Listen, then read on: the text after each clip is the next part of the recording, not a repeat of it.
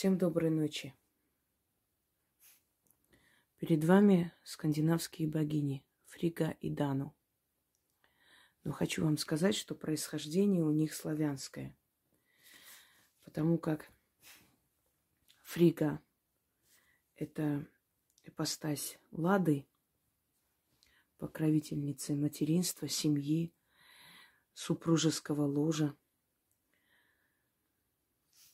И Дану. Дану – мать рек, мать богов. Она сама богиня река. И, кстати говоря, в честь нее названа река Дон. Дону. Но потом название перетерпела определенную деформацию и дошла до нас как слово Дон. И так и назвали батюшка Дон. Хотя изначально это была матушка Дану. Почему перед вами матери? Мы будем говорить с вами о реках. Реки – матери цивилизации. А реки России – это матери России. Реки – это огромный запас пресной воды.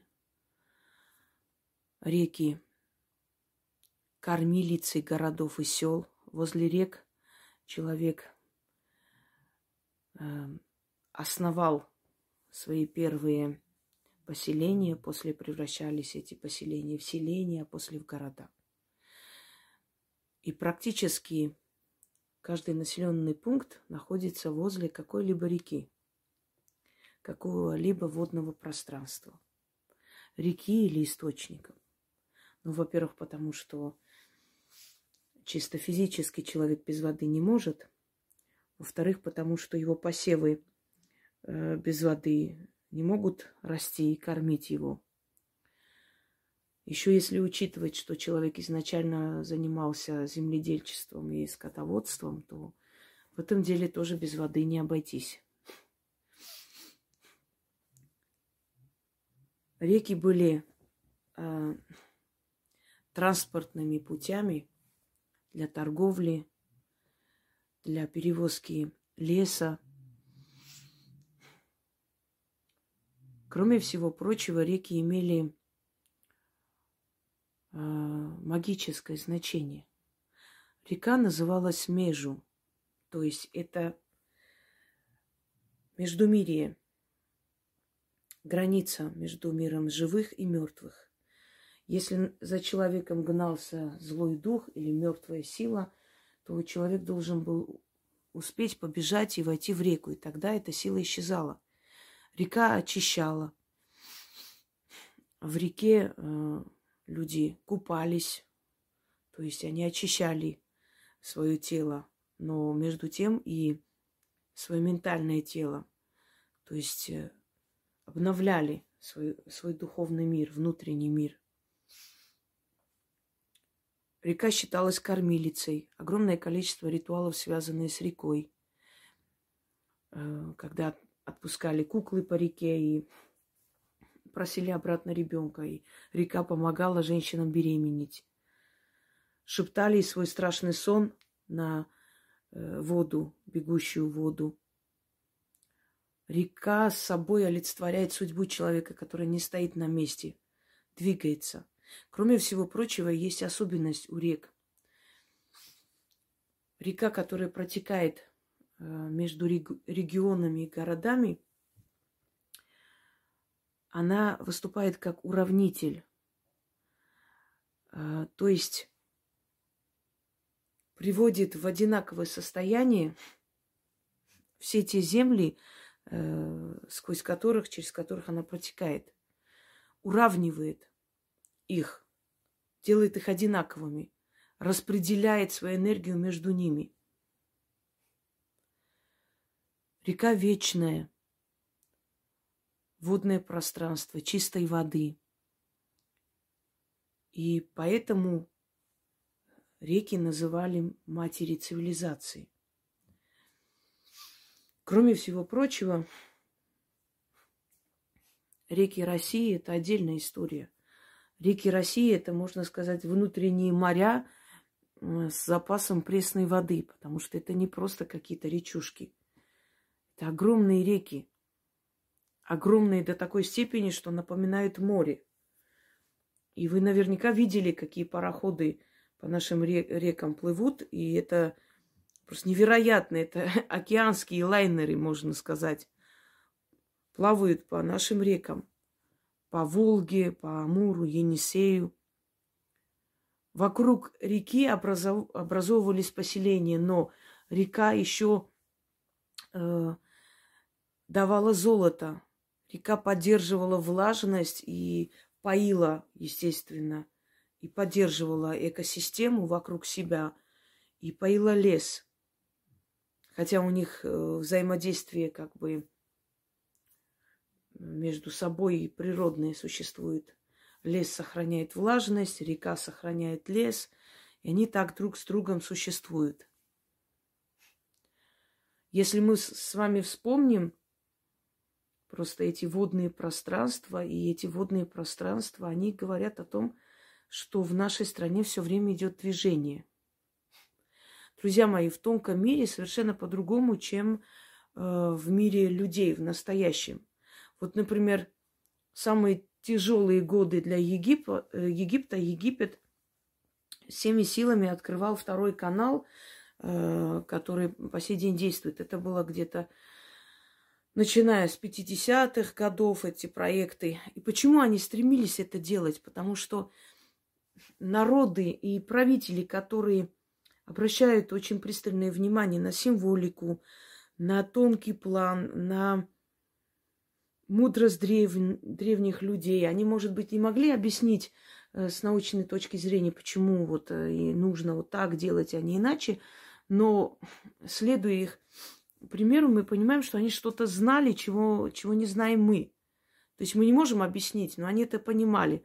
Хотя можно, если попытаться, как-то можно это объяснить, и я вам сейчас скажу. Так вот, Египет всеми силами открывал этот водоканал, и он открыл, хотя влез в долги тогда, и была война, и гражданское противостояние.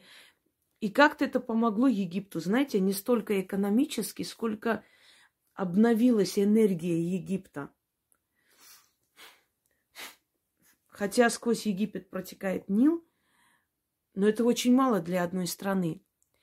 Река переносит энергию, обновляет энергию. Я вам дома говорю, держите какой-нибудь маленький там э, фонтан, потому что э, движение воды создает движение жизни в стране.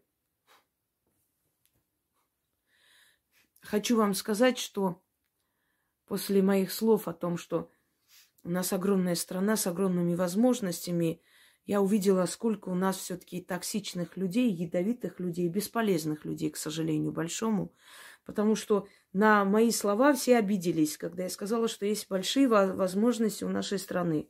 Тут же начались вот зарплаты такие, а почему, какие возможности, все понятно, отписываюсь. Друзья мои, скажите мне, пожалуйста, почему люди из других республик приезжают ваш город, в котором никаких возможностей нет, невозможно ничего создать, невозможно жить, одним словом, ад кромешный. И вот эти люди, совершенно с другой республики, даже не особо владеющие языком, приезжают в Россию, селятся с семьей. Через некоторое время, глядишь, они открыли магазин, они открыли пекарню, они открыли сапожню, они открыли, э, там продают фрукты, овощи, Жена шьет какие-то красивые вещи, выставляет, продает недорогие. Что еще вам сказать? Дочь начинает печь пирожки, э, какие-то там э, сладости изготавливает, фрукты сушит, выставляет и продает. Почему эти люди, которые приезжают к вам, находят эту возможность и видят и поражаются этой огромной страной, этой величиной и радуются этим возможностям, потому что где много населения, там много будет покупок. Ясное дело, что любое дело ты, если грамотно ведешь, оно приведет тебя к нормальному итогу. Почему немцы приезжают здесь фермы, там берут э, гектары земли в аренду на 50-70 лет, начинает сажать, начинает продавать пшеницу. А почему местные жители не видят никаких возможностей в этой огромной стране? Даже если вы ничего делать не будете, ваш лес, ваши реки, ваши озера вас прокормят. Потому что все здесь есть. Ну вот если ты вообще уже никакой, ничего не хочешь делать, летом грибы собирай, продавай, землянику собирай, продавай. Здесь у нас даже есть земляника, бабушки приходят, продают здесь, вот, вот у нас в лесу земляника. Приходят, собирают, они и продают. Я, я даже не знаю, какие блага земли. Знаете почему? Когда ты хочешь это видеть, ты это видишь. Когда ты не хочешь, ты ничего не видишь. Ты будешь сидеть и считать деньги олигархов. Да провались они к чертовой матери. Видите, они тоже потеряли многое сейчас. Они тоже не, немало пострадали, собственно говоря. Хотя, конечно, не умрут с голоду. Почему вы зациклены на том, кто сколько ворует, кто чего там где? Воровали, воруют и воровать будут всегда. Салтыков-Шедрин еще сказал, если через сто лет меня разбудят и спросят, что в России происходит, я скажу – пьют и воруют. Понимаете? Но почему вы должны зацикливаться на том, кто что делает, кто как что? Они ответят за свои деяния там. Вас это не должно касаться интересовать. Если вы будете сидеть и вот так вот отравленной душой считать, сколько чего ворует, какие там возможности в России? Вы о чем? Отписка. Идите, друзья мои, идите. Пускай приезжают с других стран – здесь поднимаются, а вы потом их нач- начните ненавидеть за то, что вы понаехали, тут рынки захватили. А кто вам мешает вам захватить эти рынки, самим идти и делать то же самое? Я даже в сообществе скинула идею, где женщина, не будучи э, портной, сама, самоучка, она шьет красивые вещи и очень показывает, как это легко просто делать из недорогих тканей для среднестатистического вот населения – вы даже живя в своем селе, сейчас такой век информационный, что вы можете найти все, что угодно, посмотреть, как это делать, что это делать, купить для этого маникюра что-то там, эти приспособления. В селе своем для учителя у вас тоже есть сельская интеллигенция, молодежь, которая хочет хорошо выглядеть, волосы стричь. Вы себе на хлеб заработаете. Если вы хотите еще и на масло, значит, чуть больше надо стараться – Выкиньте это все изнутри. Нельзя так жить. Екатерина Великая сказала, это не страна, это вселенная. Почему все приезжие люди видят величие этой страны? Все стремятся это, эту страну загробастать, забрать все недра, забрать это богатство. А вы, а вы вообще не замечаете, что она существует, вы понимаете? Она чрезмерно богатая. Здесь огромное количество возможностей. Здесь огромный информационный пласт, здесь огромный энергетический пласт, здесь различные племена и народы жили, живут и будут жить. И они перемешали всю свою энергию, они усилили эту страну. И мы с вами находимся вот в этом кругу защитном, и подпитываемся энергией этой земли и тех поколений, которые ушли и пали. Если вы живете в этой стране, если вы любите эту страну, вы часть этой страны. Неважно, вы здесь родились, или у вас на, в паспорте написано русский, или грузин, армянин, там э, еще кто-нибудь. Вообще не важно. Если вы здесь живете, любите эту страну, она начинает вам помогать. Если вы тем более родились, у вас больше прав на эту страну, и вы от отталкиваете, понимаете, вы своими мыслями отторгаете ее от себя, говоря, нет никаких возможностей. Вы ставите замок, вы закрываете каждое слово ваше сказанное. Нет, закрывает ваши возможности. Нет никаких возможностей, ничего невозможно. Какие там это, регионы все, все спиваются, все умирают. Это большая страна. Здесь идет постоянный процесс. Этот процесс неминуем, и он идет во всем мире тысячелетиями. Вот жили здесь в селе люди, через несколько, э, ну, некоторое время ушли. Село опустело, вот на столе 200 лет там поля, ничего нету.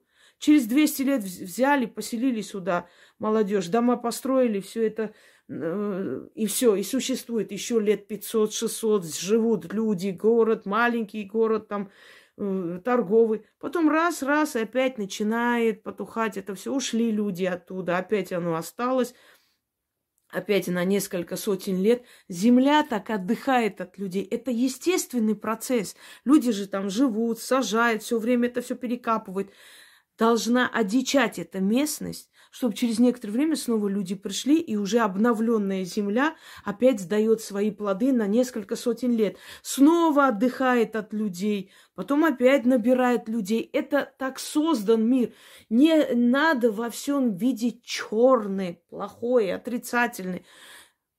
Посмотрите на это другими глазами, другим взглядом. Это исторический процесс, это неминуемо. Мы здесь вечно не останемся, мы когтями не вцепимся в землю. Мы пришли здесь жить и уйти, мы здесь гости. Я не знаю, что будет на месте этого дома через сто лет. Может, здесь будут мои поколения жить. Очень надеюсь на это, что тысячи лет будут мои дети, внуки, правнуки, прапраправнуки здесь жить. И весь вот это все село купят и назовут честь меня и будут все здесь жить. Может быть. А может быть совсем по-другому. Понимаете? То есть, пока вы заняты вот этим пересчетом денег, кто сколько украл, чего, кого, кто чью жену любят, кого не любят, у вас ваша жизнь уходит, и ваши перспективы просто сквозь пальцы улетучиваются. Сосредоточьтесь на этом. Это очень богатая, сильная страна. Поэтому многие хотят ее просто уничтожить, разорвать, забрать себе. Если бы это была плохая страна, никто бы не хотел ее себе присваивать. Еще, по-моему, Маргарет Тэтчер сказала, несправедливо, что все богатство России принадлежит только русским. Понимаете? Они считают это несправедливым. Аляску схавали, э, переварили, вот э, можно и дальше двигаться. Теперь. Следующее. Хочу уточнить еще раз. Научитесь, пожалуйста, слушать, тем более те, которые один раз, перв... то есть недавно на моем канале, про эту ерунду, которую вливали в людей. Я уже объяснила и сказала, что на самом деле, когда человек идет в политику, он не всегда владеет ситуацией или он оттягивает время. Не все от них зависит. Но, по крайней мере, когда выступал президент нашей страны, он говорил, что вы можете от этого отказываться, никто не вправе вас заставлять, что суды будут на вашей стороне. Помните? Но его не услышали. Далее. Мной было сказано, что я допускаю указания по поводу того, чтобы вместо этой ерунды делали воду, чтобы сберечь население России – но однако же президент не может следить за всеми губернаторами, за всеми людьми, понимаете, уследить за ними, кто что делает. Естественно, те, которые сделали, э, там иностранные сделали, наши сделали, у нас онкобольницы полны этих людей. Я об этом говорила, предупреждала, что этого не надо делать. Что бы там ни было, безобидное, обидное, это зависит от... Это некий такой план был и существует убрать из населения иждивенцев, то есть тех, которые болеют, у которых неизлечимые болезни, государство не хочет на них тратиться. Да, это так. Но однако же вот эти намеки и выступления этого человека говорили о том, что у меня нет выбора, мне нужно выиграть время. Помните, когда вышла Ангела Меркель и сказала, мы время тянули, на самом деле мы и так бы напали на Россию. Если вы помните, мы готовили все для нападения. Это для идиотов, которые каждый день говорят, на нас кто-то нападал, зачем мы начали, нам же никто не трогал. Вы сами лично услышали своими ушами, что там было сказано. Мы оттягивали время, рано или поздно это бы началось. Но однако, поскольку этот человек всегда говорит, его девиз таков, если драка неизбежна, бей первым. Вот поэтому это и началось. Вы должны понять, что я не оправдываю, я не говорю, что он святой человек. Там все роботы, там у всех абсолютно бездушие, если хотите знать. Они совсем по-другому думают, чем мы с вами. Но есть вещи, которые невозможно было избежать. Невозможно. Теперь. Это уточнение. Начнем про нашу страну, огромную, сильную, очень богатую, с огромными перспективами для тех людей, которые эти перспективы хотят видеть, которые эти перспективы желают видеть. Те, которые не хотят видеть, они не увидят, даже если золото будет падать сверху. Просто вот вертолетами будут купюры кидать, они все это соберут, мешками отнесут к себе в подвал, там мыши сожрут, а потом будут проклинать Путина и говорить, что это что за страна такая, даже нормально деньги прятать не можешь по-человечески. Если человек привык всех винить, он это будет делать невзирая на все возможности или невозможности вокруг него. Реки, великие реки России, источники воды, источники жизни. Я сейчас хочу с вами пройтись. Ну, э, собственно, мы все реки не можем перечислить. Я вам сейчас скажу, сколько у нас рек на самом деле. Конечно, это я не посчитала, это официальное, собственно говоря, Смотрите, в России более двух миллионов восемьсот тысяч рек. С общей длиной 12 э, значит, миллионов и 400 квадр... Ой, километрах. Я в этом не разбираюсь, не знаю, как это, это мерят, не будем. Суммарный годовой сток рек составляет 4 миллиарда, сколько-то там кубометров воды. Представляете? Значит, у нас 2 миллиона 800 тысяч рек. Вы представили теперь? И самые большие реки, которые великие реки, которые испокон веков служили для нас просто э, такими проводниками, знаете, морскими, можно сказать, морские пути, как морские, только речные. Эти огромные реки, вдоль которых образовались города. Эти реки кормят эти города, эти реки поят эти города, эти реки спасают эти города, иногда наказывают эти города. По-разному бывает. Но на самом деле реки, естественно, это огромный запас пресной воды. Это тот запас, который нету нигде в мире. Если одна амазонка просто Э, знаете, дает жизнь нескольким латинским странам, латиноамериканским, извиняюсь, то у нас таких амазонок, ну, сотни тысяч. Это про огромные, ну, большие реки имею в виду. Итак, начнем. Вдоль э, Волги. Какие у нас города вдоль Волги находятся? Теперь смотрите, Волга.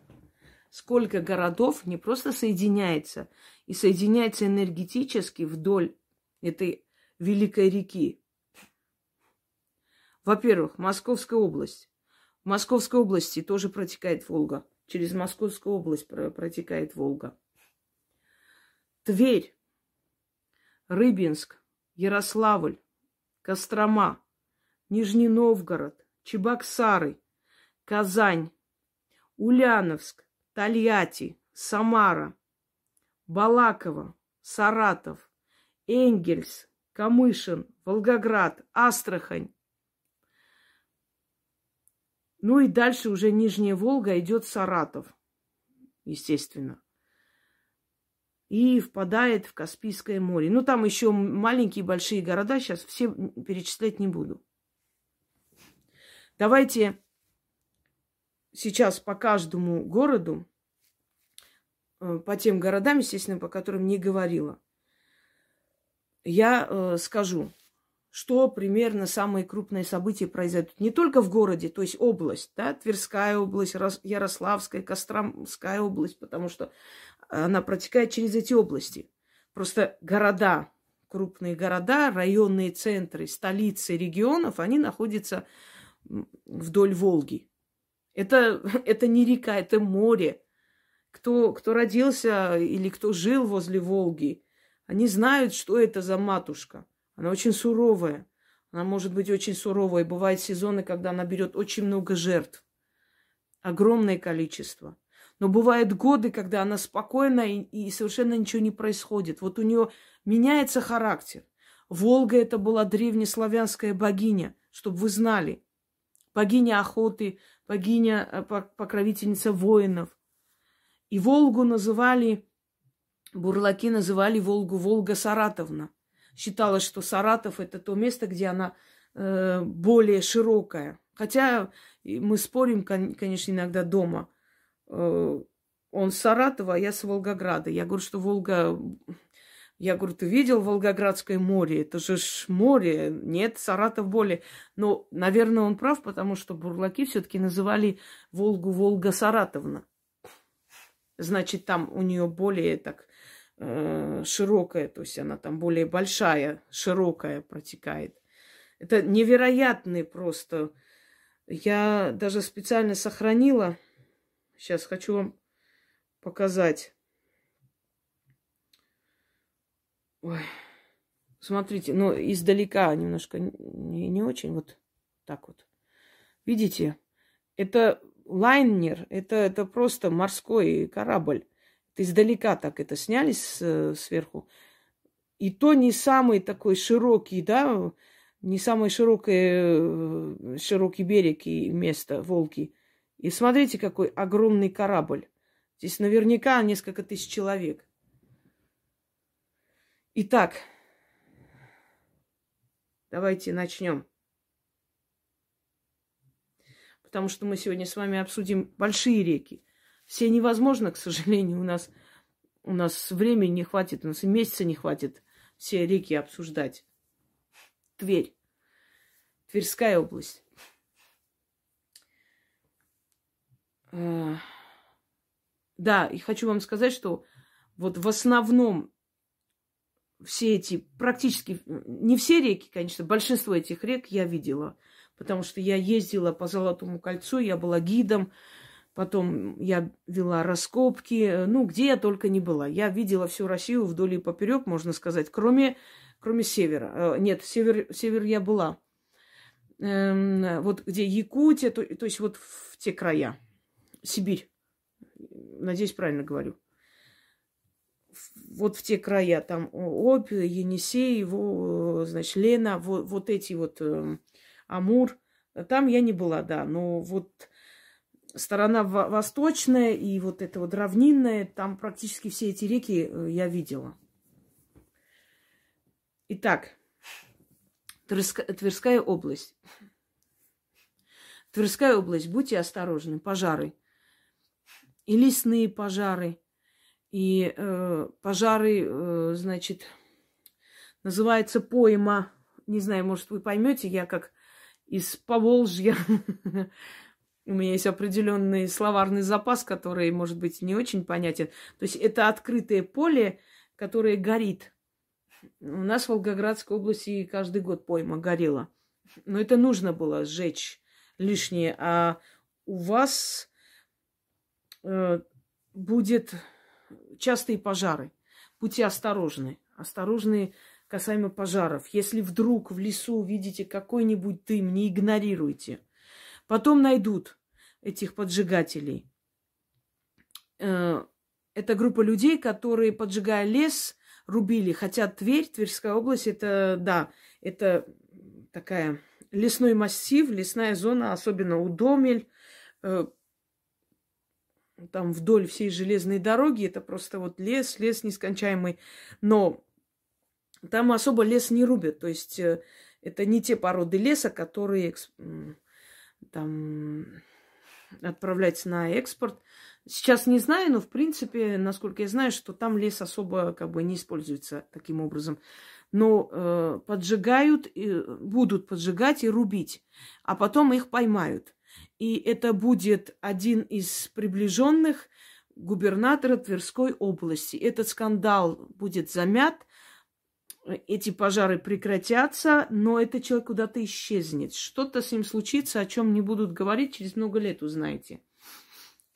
То есть его подальше уберут, одним словом.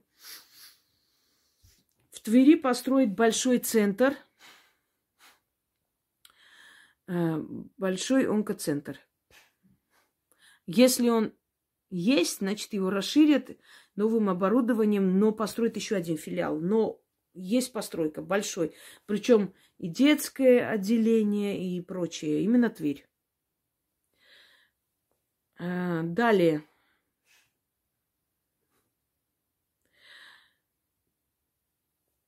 В Твери будут защищать один памятник. Будет очень большой скандал. Памятник э, человека, знаменитого человека из Твери.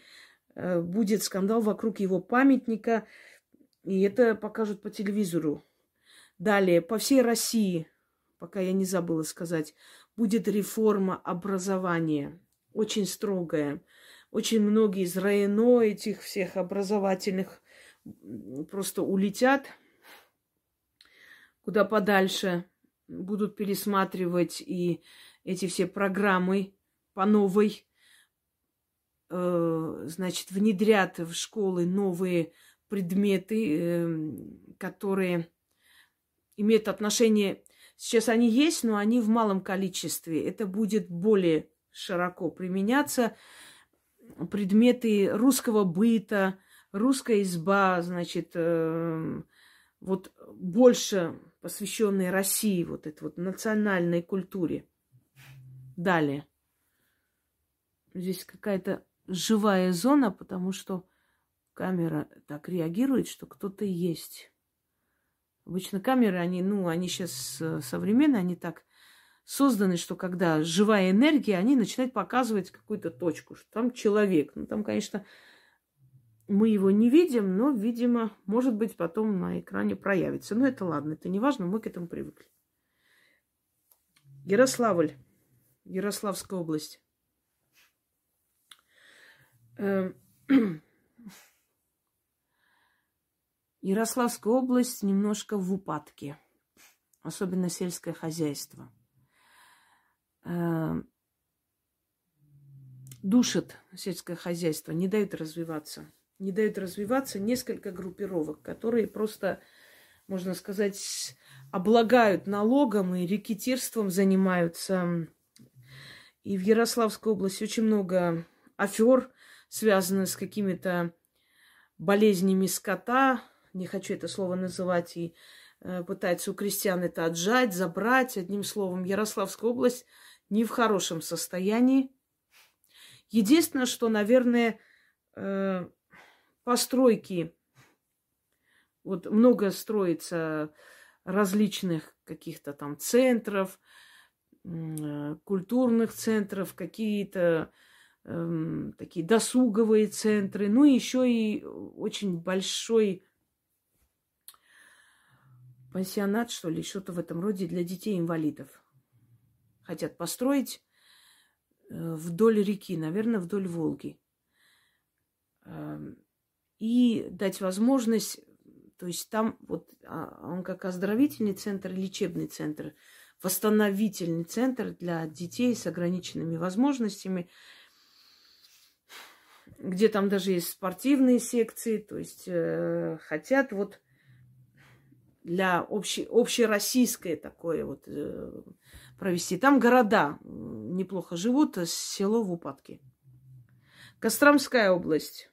Костромская область начнет прям такой, знаете, как флаг возьмет в руки культурного обогащения России.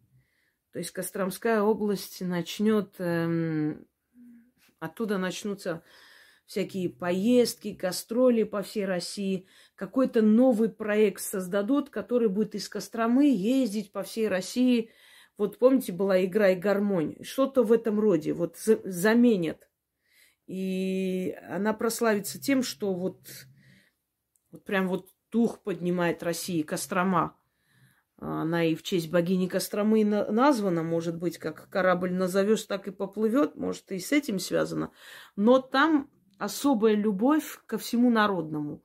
Вот даже если зайдете в дом э, в Костроме, да, к людям, там как бы обязательно на полках какие-то обереги русские, там символы, любят вот всякие рубашки. Вот в Костроме больше всего вот это вот народный промысел очень развивается и очень как бы любо. Нижний Новгород. Нижний Новгород мне запомнился башней э, девичьей башни.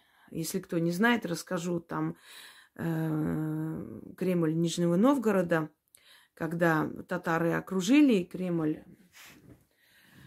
девушка шла с коромыслами, с водой э, и увидела их.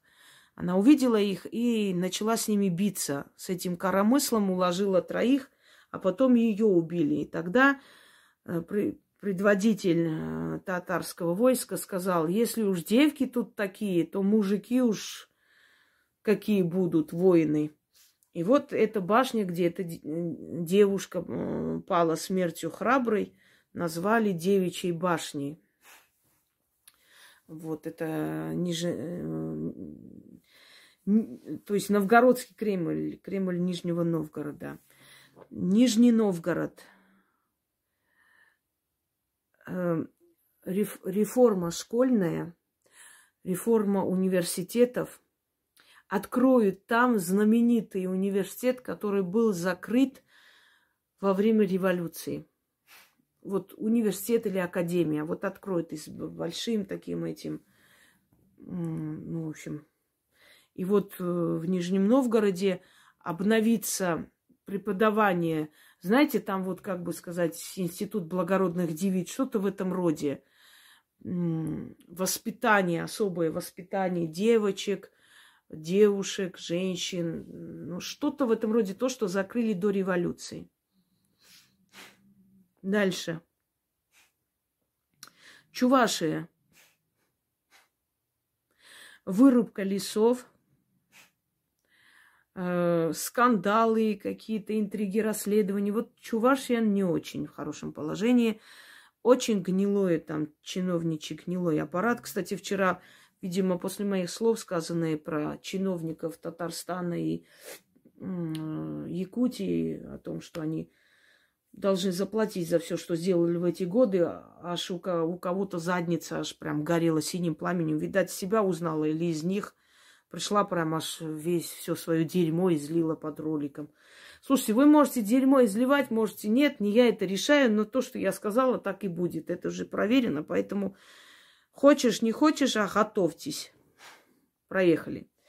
Чувашия, э, вам нужно заняться вам нужно перестать пассивно наблюдать, как э, рушат и ваши селения, и закрывают ваши дома культуры. Вашей молодежи вообще некуда деваться, нечем заниматься, просто шастают, можно сказать. Большая, большой процент наркомании в Чувашии, к сожалению, и большой процент безработицы. Но в Чувашии я вас хочу обрадовать. Э, из, поменяют одного очень крупного такого шишку.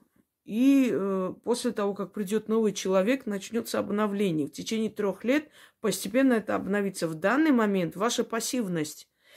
И из Чуваши почему-то молодежь старается как можно быстрее слинять, уехать. Уехать в другие края. А кто ваш край поднимать будет? Не спешите оттуда убегать. Простые люди, очень простые, бесхитростные люди, которые как бы вот, вот надеются на авось а вот что-нибудь. Вы видите, какие разные регионы и разный абсолютно менталитет. В каждом месте по-своему, понимаете?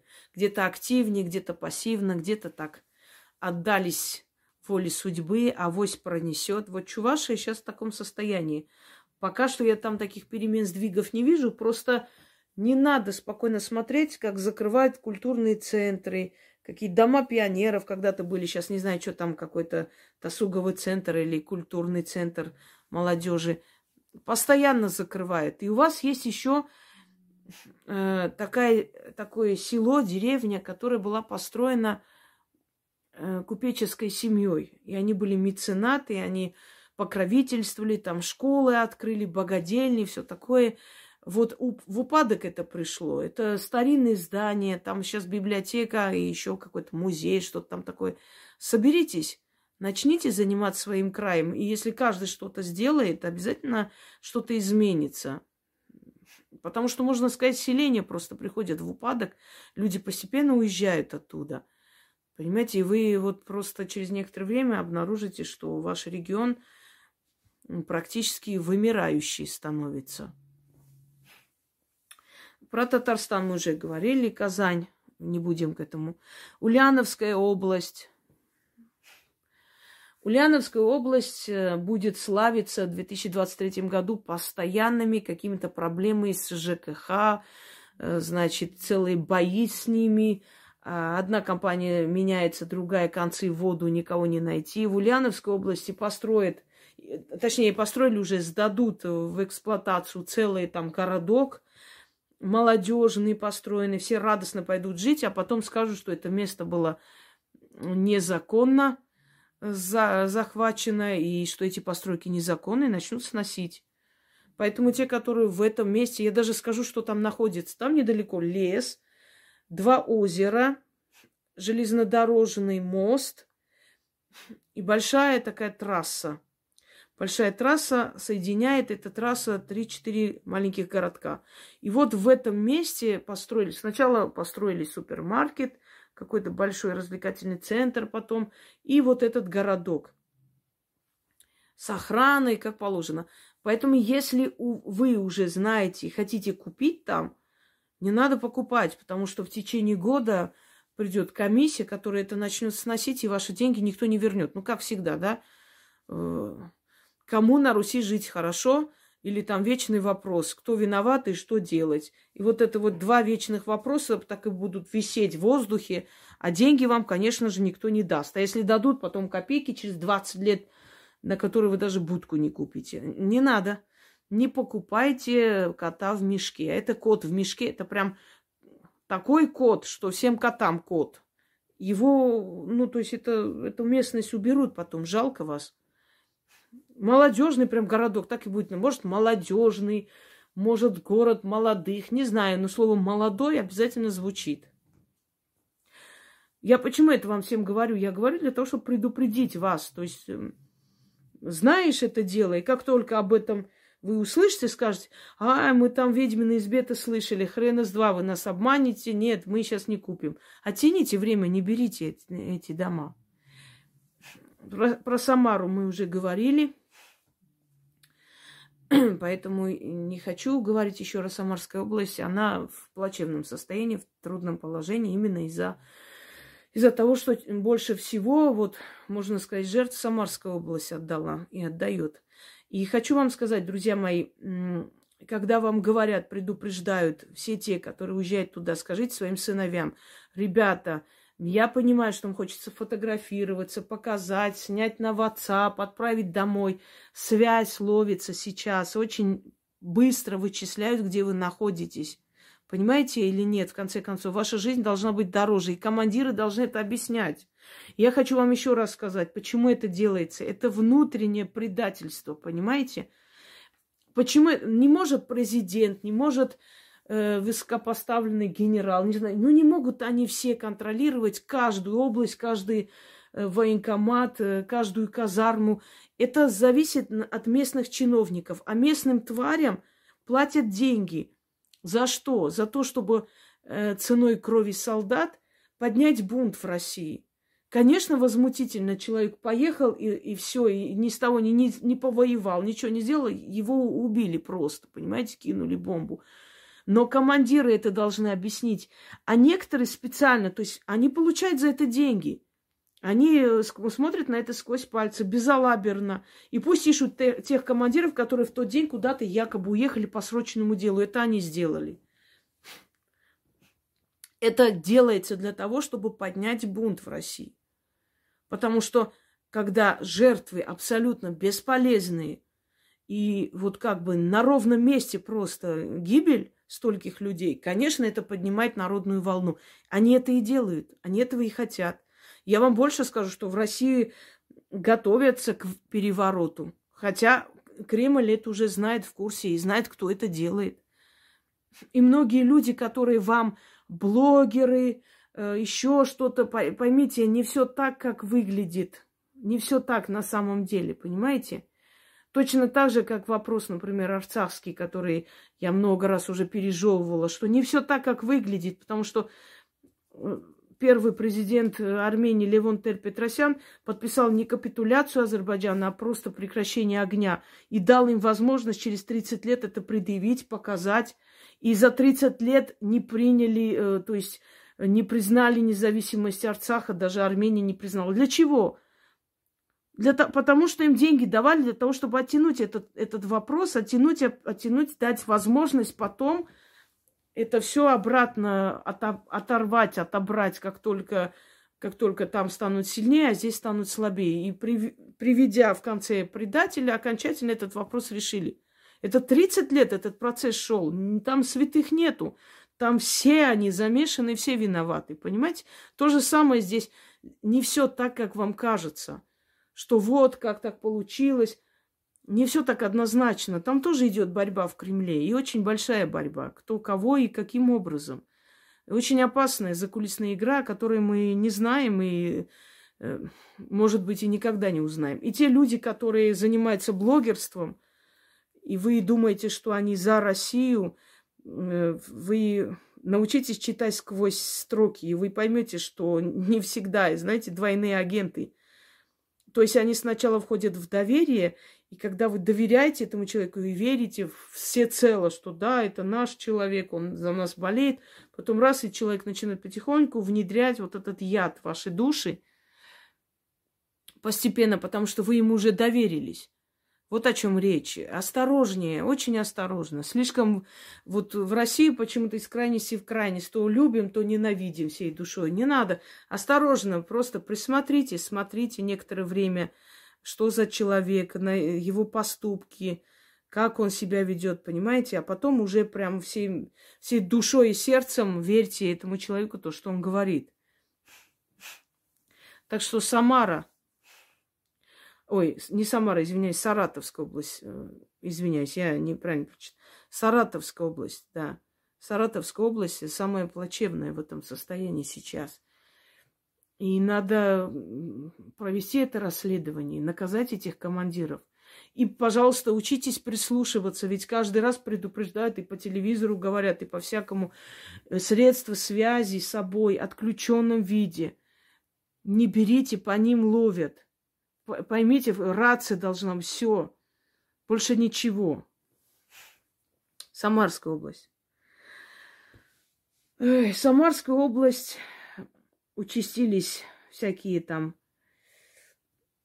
э, знаете, почему-то в Самарской области прям грабежи, э, значит, разбойные нападения, какая-то новая банда образовалась и вот прям терроризирует население, и как-то вот все тихо, спокойно, никто ничего якобы не знает, не понимает.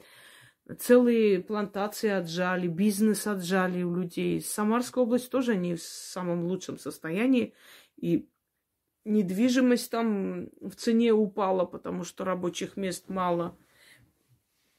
И школы начали закрывать, и с садиками проблемы, и с рождаемостью. Самарская область э, потихоньку идет в упадок, и это нехорошо, не есть хорошо. Эм, единственное, что там вот можно развивать, э, знаете, вот как вам сказать, эм, свое дело, свой бизнес, свою работу можно развивать, там есть эти ресурсы и возможности. Но там народ такой ленивый, я бы сказала, не особо-то хотят. Знаете, как вам объяснить? Вот каждое поколение питается соками прошлых поколений. Это так грубо говоря. Вот наши отцы, деды, бабушки, дедушки нас учили, и мы сейчас это применяем. Мы чему научим своих детей, чтобы они применили, а потом они научили своих детей? У нас в наше время какая-то пустота образовалась, понимаете? Мы наш век, мы ничего полезного как-то не делаем.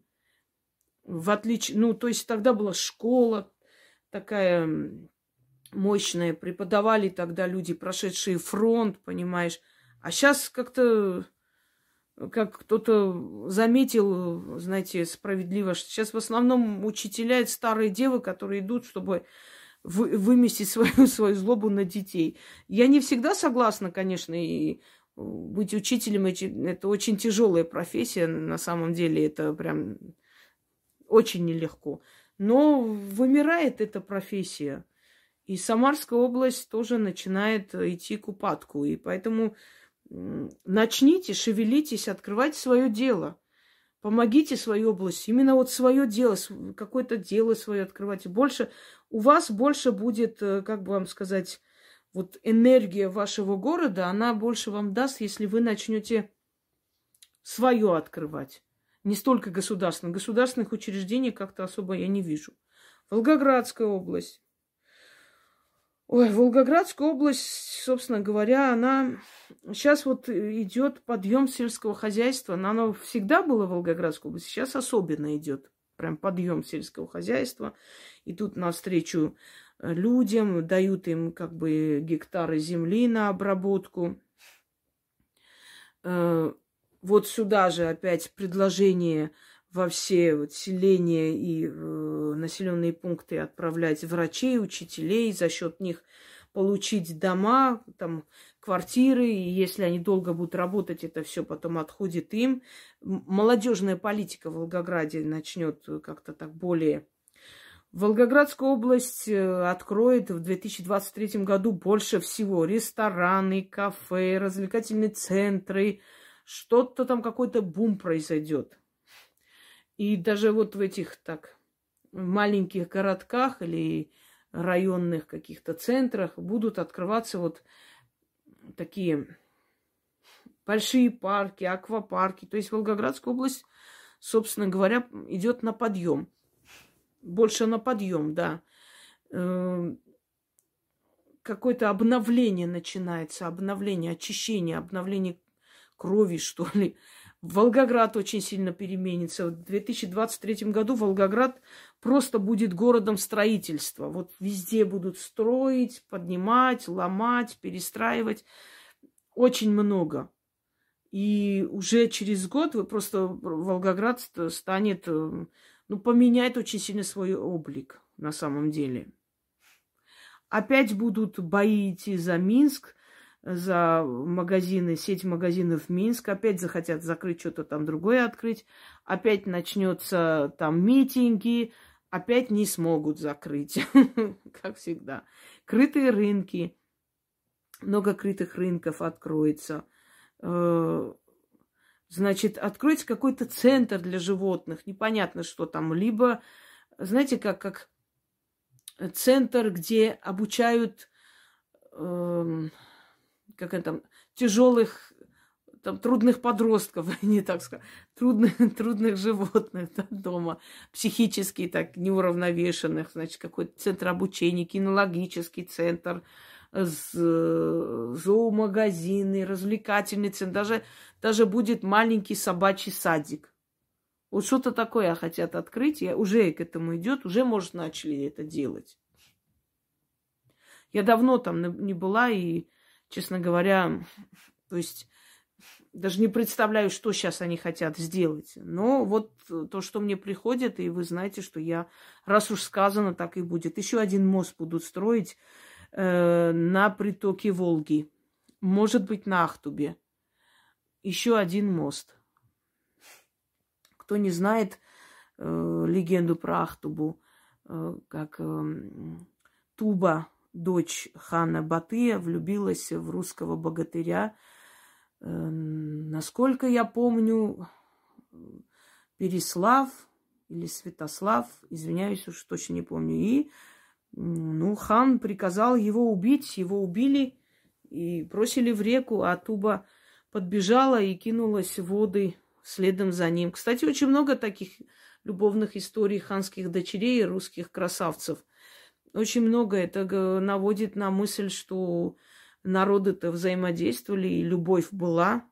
Понимаете, у меня были знакомые, вот именно вот такие вот Туба и э, Переслав, просто вот натуральные. Я даже им сказала, я говорю, знаете, вы напоминаете мне легенду про Тубу. Она татарка, типичная татарка, кругленькая, там темненькая, красивая девчонка, а он русский красавец, двухметровый, высокий, вот просто вот такая светлая борода, ну, красивые очень, так типичные.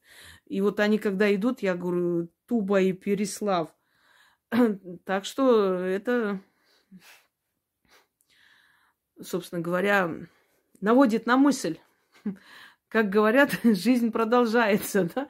Война войной, захват захватом, но люди жили, влюблялись, взаимодействовали, торговали, и в итоге живем вместе, собственно говоря, Я думаю, если бы ханы подняли голову, увидели, что Казань находится в России, они бы обратно легли.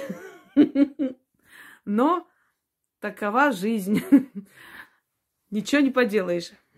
Астрахань. Так, Астрахань, Казань брал, Астрахань брал. Дальше берем. Астраханская область. Подъем исторической памяти, раскопки какие-то, курганы, новые, э, ну, обнаружены новые курганы, новые эм, такие реконструкции исторических событий. Астраханская область начнет вот прямо возьмется за свою историю.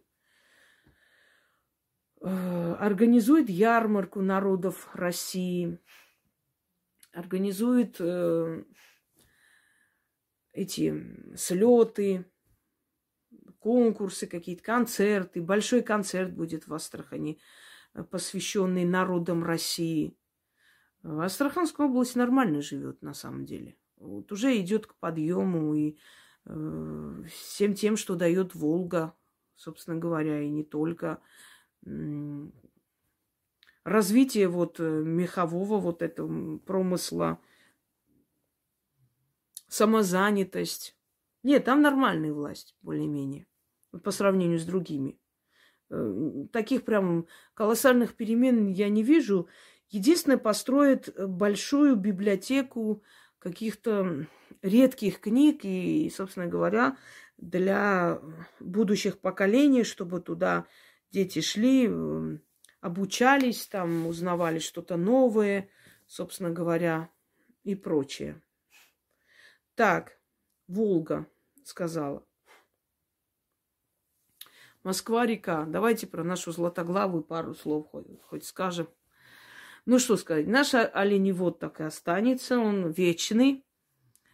Ну, не вечный, конечно, но он сейчас, э, он успокоился, во многом его как бы привели в порядок, так потрясли немного за шкирку, за все дела.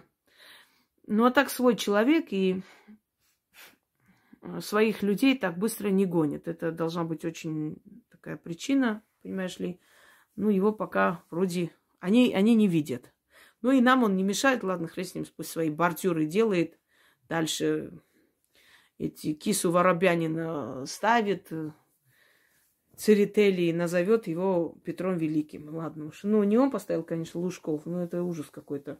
Мне кажется, это позорище. Надо снять это все. Ну, это не, не годится. Во-первых, Петр Великий, Москва немного несовместимые, хотя он родился в Москве, он был москвичом. Понятное дело, что да, наш царь, ладно, предположим, но посреди Москва-реки какой-то маленький, какой-то, даже не кораблик, лодка какая-то, мужик в бегудях с выпученными глазами. Ну что это такое? Уберите вы, пожалуйста, это позорище, это не то. И Церетели вообще, ему бы памятники ставить где-нибудь в тайге, чтобы никто не видел. Но не тот этот человек, он бездарность. И все, что он делает, делают его ученики. Не особо-то он и великий мастер. Просто вот так влез под кожу Лужкова и понаставили по всей Москве эту хрень его. Где не глянешь, блин, какая-то какой-то мужик в бегудях, какая-то толстая свинья в парике, непонятно, Анна Иоанновна это или или Елизавета Петровна, хрен поймешь вообще, непонятно. Пятак такой торчит и парик. Нельзя вот, ну, вот такие вот, знаете, златоглавые и центр страны, и сердце страны, и прям и там туристов больше, да, это все по всему миру идут, эти фотографии, картины, ну, да что это, ну, это не, не, не подходит, совершенно не подходит к Москве, это не, не соответствует духу Москвы. А Питер бы в жизни не пустил этого мужика в бегудях туда. Это вообще побили бы прямо на трассе Е95 вместе со своим этим Церетели и Лужковым. Ну, сейчас он уже почил, да. Вот. Э, Питера... Ну, посмотрите, пожалуйста, всадник, да, в Питере во время Екатерины Великой поставлена эта э, красота, мощь. И посмотрите на этот, вот это вот даже... Сейчас посмотрю, вот... Сейчас извиняюсь, значит, э, Петр Великий Церетели. Был такой писатель Церетели. Он великий был писатель на самом деле. А вот этот товарищ, ну, ну что это за детский сад Бусяшка? А вот показываю сейчас. Подождите. Ну, что это вот такое вот? Это что, Петр Великий? Вот. Кстати, недавно тоже говорили фильм Петр Великий, там великий, величайшее время России. Мы пошли смотреть этот фильм, мультфильм. Лучше бы они посмотрели, вот Романовы, есть цикл там программы, там более красиво снято и богато снято. И...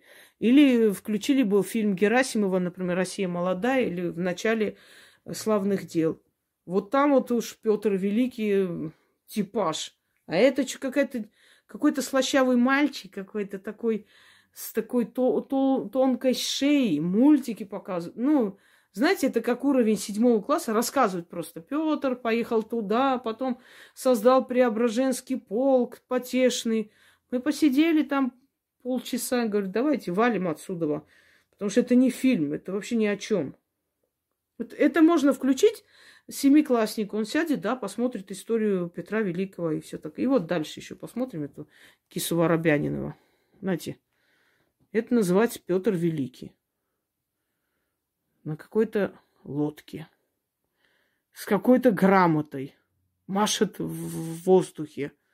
Ну, ни о чем. Короче, уберите это все, пожалуйста. Если кто меня, меня слышит, надо это убрать. Это не соответствует духу Москвы. Понимаете, и духу Питера не соответствует. У Питера есть э, свой памятник, которым они дорожат, и любому шею свернут, если они подойдут к этому. Будьте так любезны. Все. Давайте. Пойдем далее. Значит, давайте вот какие помню друг за другом. Волхова. На реке Волхова стоит Великий Новгород. Я сказала, что в Новгороде так грубоватый народ. Может, кто обиделся, не обижайтесь. Я не всех, конечно, имею в виду. Просто Великий Новгород, он всегда отделялся от России. Он всегда считал, что и без России будет жить. И, между нами говоря, Великий Новгород был всегда предателем. Хотя, кто должен был э, княжить, э, значит, в, в Киеве, да, он вначале был в Великом Новгороде. То есть наследные князья, старшие сыновья, сначала были в Великом Новгороде. Все стремились туда и называли не просто так господин Великий Новгород, поскольку это богатейший был край и княжество, и город был очень богатый, богатый город купцов. И э, новгородцы всегда говорили, что они купят себе э, мир и что они не хотят войны ни с кем, и все время были готовы со всеми взаимодействовать. И поэтому русские князья стремились, во-первых, ограбить Новгород, сразу же забрать себе имущество. Вспомните Марфу, посадницу. Ну, во-вторых, они стремились покорить Великий Новгород. Это сделал в свое время Иван Грозный. Если вы не были в Великом Новгороде, съездите. Это замечательный, очень красивый, очень такой насыщенной энергией город. Да, он надменный, высокомерный город, и люди тоже высокомерные там, я согласна. Но в любом случае они, наверное, имеют какой-то, знаете, повод для высокомерия. Хотя то, что там есть э, предателя Великого Новгорода, князя Александра Невского, ну, он, не, я его не считаю героем России и святым человеком в том числе. И ледовое побоище, хочу вам сказать, э, сильно преувеличено. Не такой он был героический человек, он был подлый человек. Но наряду с его плохими поступками есть и хорошие, поэтому сказать, что вот, ну, как бы нельзя никак обнулять полностью. Но сказать, что он его можно поставить в один ряд с великими такими князьями, как Дмитрий Донской, который сердцем и душой болел за свою страну и от этих переживаний и умер молодым, что его можно ставить рядом с княгиней Ольгой, что его можно ставить рядом с Иваном Третьим, понимаете? Ну, никак нельзя. Не тот это был человек. И много раз разорял Новгород и подавлял бунты, которые народ поднимал против татаро-монгольского ига. Я считаю, что если человек хоть один раз подавил бунт в, в угоду да, врагам своего отечества, тогда они были враги, потому что это было иго, этот человек не смоет этот позор никакими великими делами. И поэтому ледовое побоище, естественно, было слишком приукрашено для того, чтобы, видимо, в истории стереть след, э, стереть вот этот след предательства Александра Невского, чтобы он прям перекрыл вот это все, понимаете? Но это отдельная тема, потом поговорим. Так вот, Великий Новгород и река Волхова. На Софийском соборе есть э, каменный голубь. Если вы не были в Софийском соборе, есть еще и двери. Времен Ивана Грозного он снял с, с основных и э, приказал, чтобы с задней части Софийского собора это значит, приделали. Эти двери не открываются, это как музейные. Там вся Библия начинает от Адама и Евы. Это просто замечательный, очень очень знаменателен, ну, и нужно съездить и увидеть Великий Новгород. Тут все не расскажешь. Я вот когда заходила внутрь каменного Кремля, стою и слушаю, что... То есть чувствую, что вот по ту сторону стены был враг. Вы представляете, люди там, сидя, понимали, что если кто-то преодолеет, они, собственно говоря, ничего от них не останется, и они умрут очень страшной смерти. Это надо представить эту энергию этой местности. Это лобное место. Так вот, когда Иван топил в крови бояр и кидал их связанными в реку Волхова, говорят, что э, голубь, увидев вот это вот кровавое преступление, беззаконие царя, окаменел от страха и боли и остался на э, куполе Софийского собора. И это вот э, символ Великого Новгорода. И покуда голубь там есть, Великий Новгород будет жить. Так вот, что будет в Великом Новгороде? В Великом Новгороде чиновничий аппарат так прогнил, что просто дальше некуда. И начнутся не, даже не аресты, даже убийство начнется. Э, вот э, аппарат. Какая-то чистка в этом году происходит. Прям вот капитальная чистка, как будто кто-то взял метлу и прям метет по-черному. Вы заметили, какая-то вот капитальная чистка намечается именно на верхах, именно в чиновничьих аппаратах. В Великом Новгороде предложат один из депутатов, депутаток, предложит такой законопроект, чтобы не подчиняться федеральному закону и, то есть, не отдавать, не отправлять из Великого Новгорода никого на СВО, и жить э, своими, своей, своей головой, что мы должны противостоять этому, собственно, призывать там женщин, матерей выйти на улицы и прочее, прочее. И начнется. И вот, так, вот с этого-то и начнется черный день новгородских э, управителей, собственно говоря. Очень много начнется.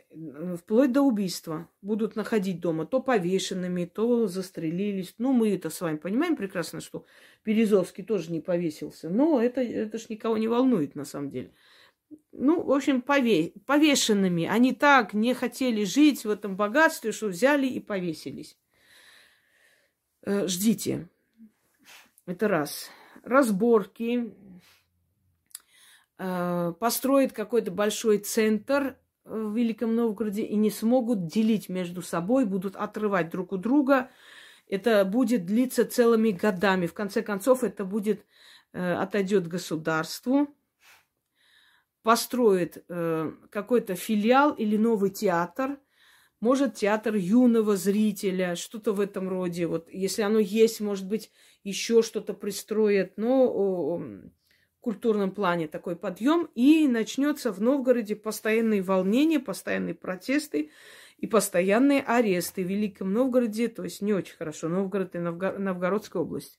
Далее хочу вам сказать, что исторические э, хроно... э, хронологи описали такой случай в XVI веке, что в Новгороде появился называли его Великий крокодил. Вы когда-нибудь читали и слышали об этом?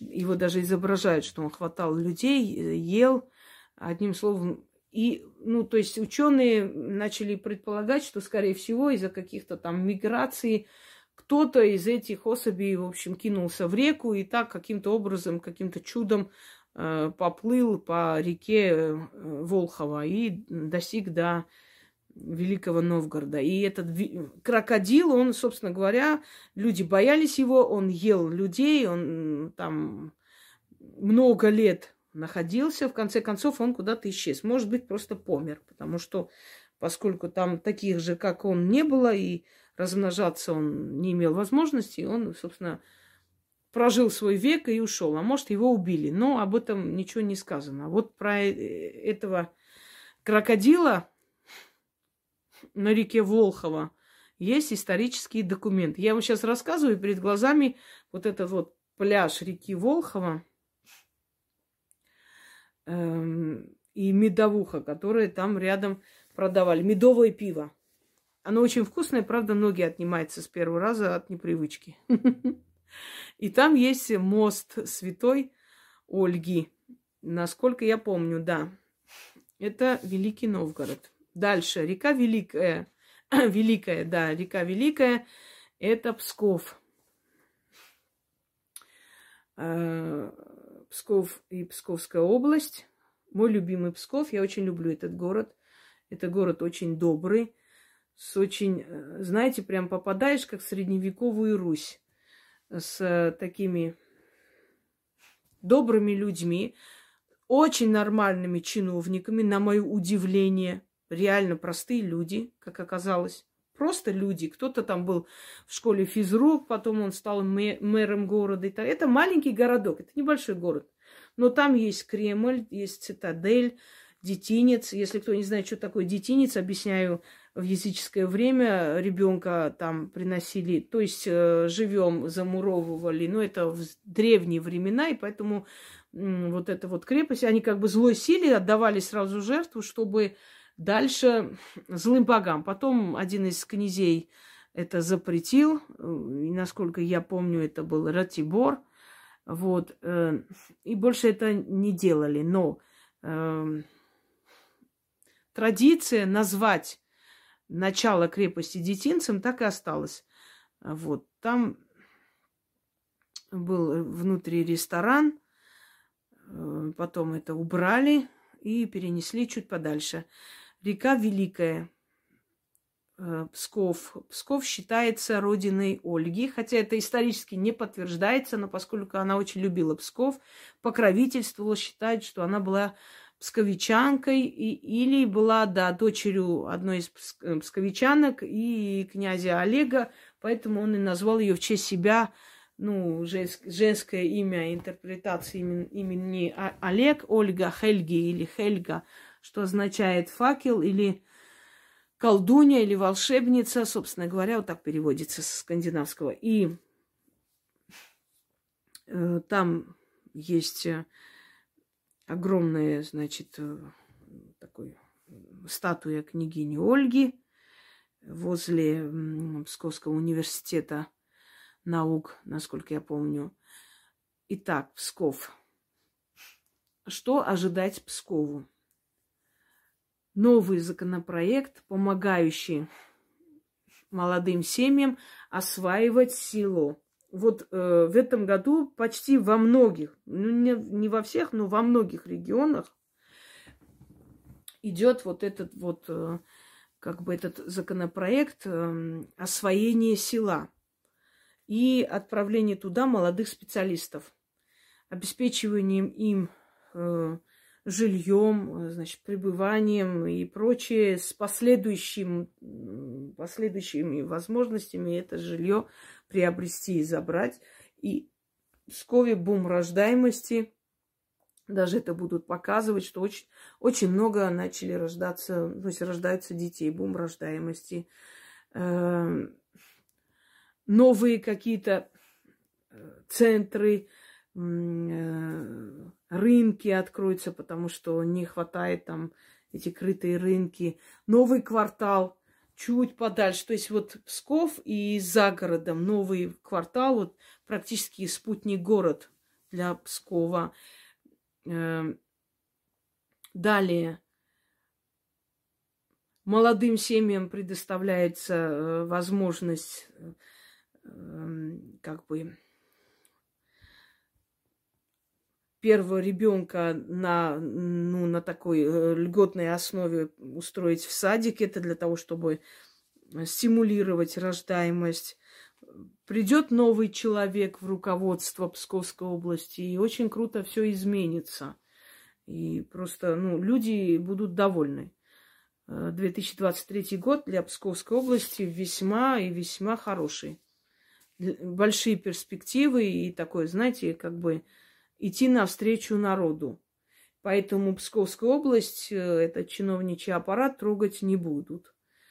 Эм, будут довольны. Москва будет довольна действиями Псковской области.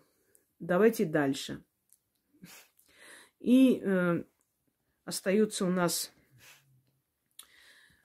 великих рек много, но вот самые основные – Дон не буду обсуждать, потому что, ну, дикая степь нашего, Донская область, Ростов. Там особых перемен не вижу. Там жизнь протекает, знаете, Ростов называли Ростов папа, знаете, да, сравнивали с Чикаго, потому что это город такой, город авторитета. В Ростове даже за хлебом надо галстук одеть, в общем, и выйти в бриллиантах, вся рас, рас как там, фарцепудренная. Ростов это такой, знаете, мещанский, э, но э, такой город понятий, собственно говоря. Единственное, в Ростове закроют одну тюрьму и перенесут это все за пределы и откроет огромный оздоровительный центр. Опять же, молодежная программа и новый парк в Ростове. Новый прям такой, или начало, или, может быть, уже как бы к этому идет все, но вот в Ростове 2023 это основа нового большого красивого парка. Может, даже назовут как-то так, каким-то словом. Давайте про новые регионы скажем России, да? Э, ЛНР, ДНР. Ну, Крым, э, в, Крыме, в Крыму будут еще несколько таких э, атак. Будет очень жесткий ответ. Крым как жил своей жизнью, так и живет но ничего такого нового я не вижу. Переживания ваши напрасны. И да, сложное время, но сказать, что опасности, какие-то опасности прям такие нет.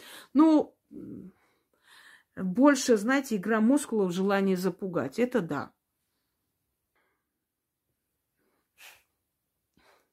Э, присоединение новых территорий, еще одного города – еще города, который э, наполовину был покинут. Этот город вернется обратно.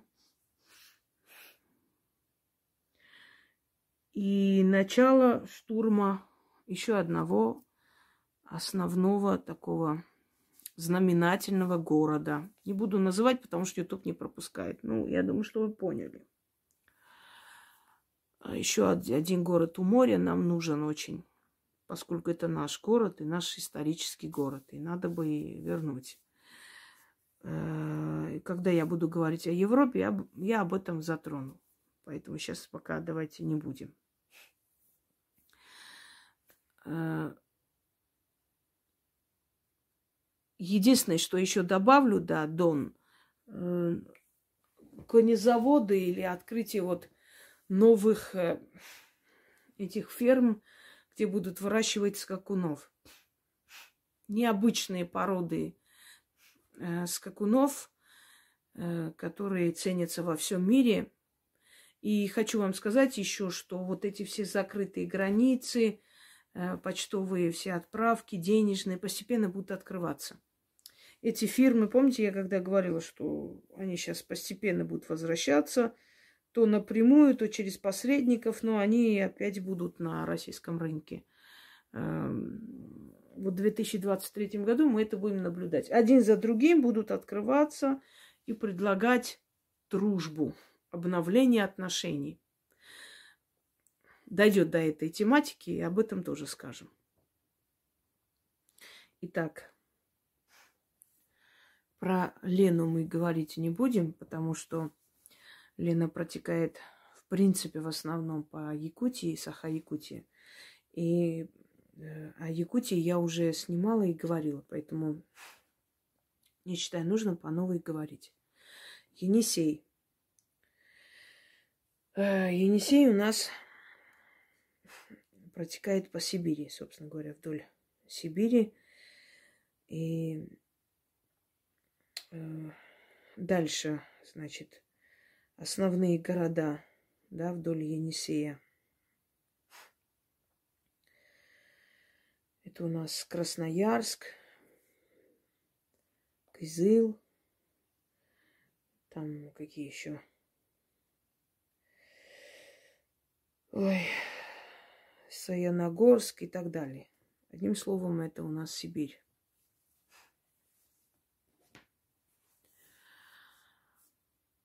Сибири э, начнется контроль за вырубкой леса, обновление леса. Будут сажать лес, э, молодой лес. И для этого будет выделено много денег. Конечно, некоторая часть будет разворована, но в принципе Сибирь начнется восстанавливаться. Вот начало восстановления Сибири, собственно говоря, это вот этот год. Начало обновления Сибири.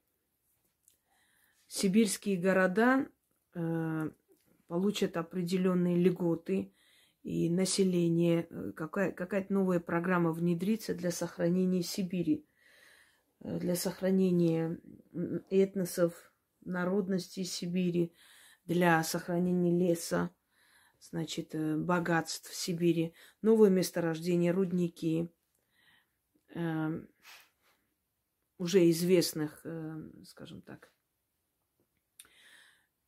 известных камней, известных там э, ископаемых, но, но новые, потому что обновляется там все по новой. Э, изменится там местная власть, верхушка, практически обновится. И новая политика сохранения леса в Сибири, обновление леса в Сибири. Это самое главное, что следует для Сибири. И туры, э, поездки по Сибири.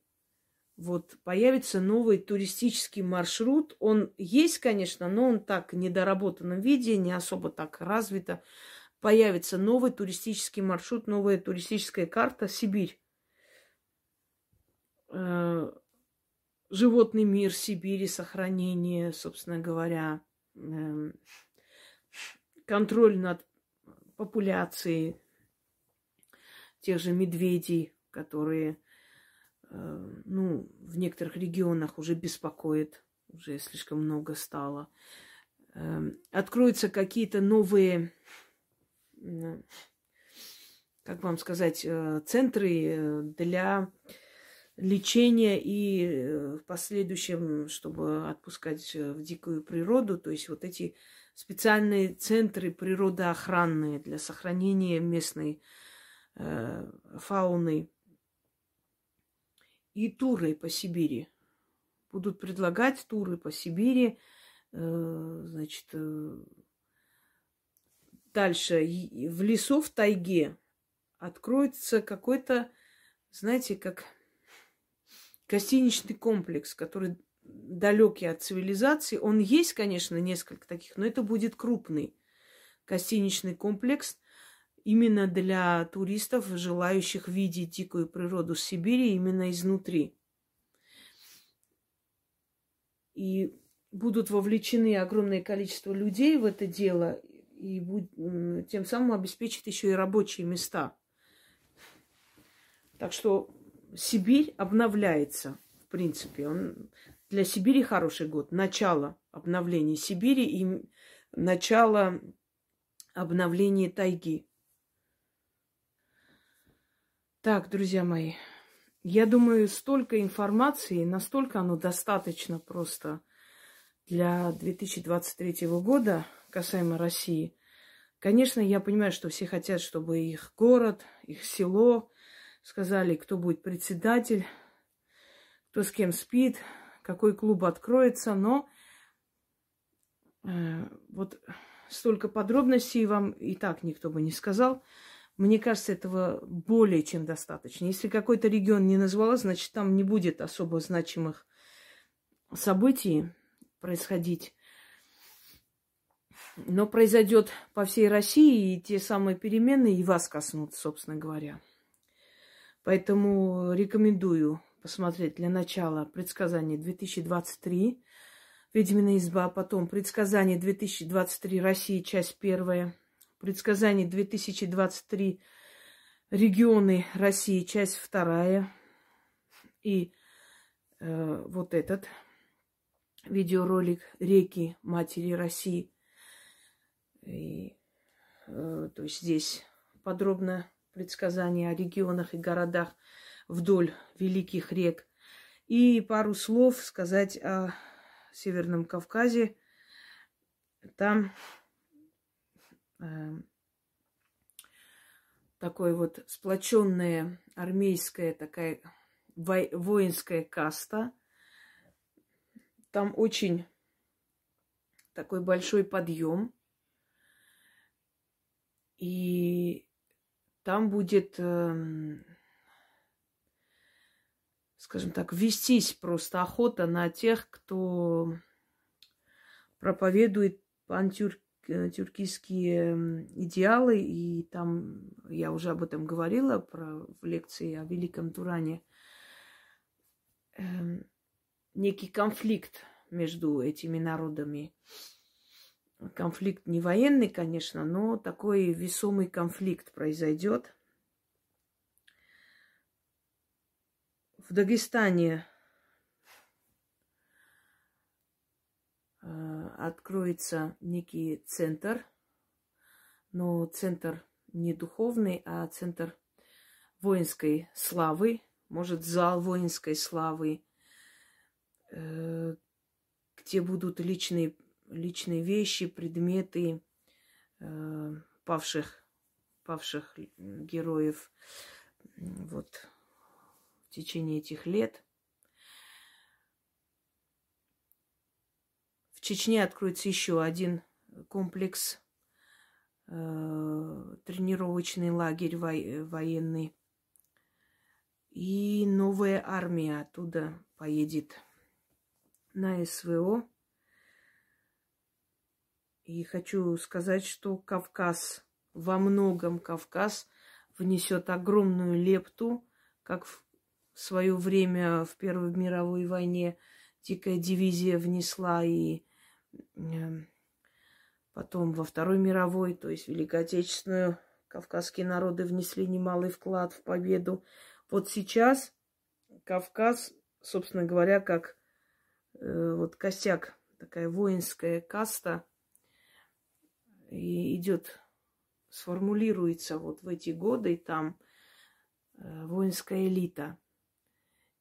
И вот знаете, как, как вам объяснить, чтобы вы поняли, вот как есть казаки, вот это вот каста воинов, да, определенная элита воинская, которая из поколения в поколение как бы в наследство передает все свои навыки, даже атаманство и бразды правления. То же самое и будет происходить на Кавказе – образуется новая воинская элита и каста. И Кавказ будет играть ведущую роль э, во всех этих, э, скажем, сражениях и во, во многих победах в том числе. Поднимется марка, и слово Кавказ и Кавказец будет звучать совершенно уже по-другому.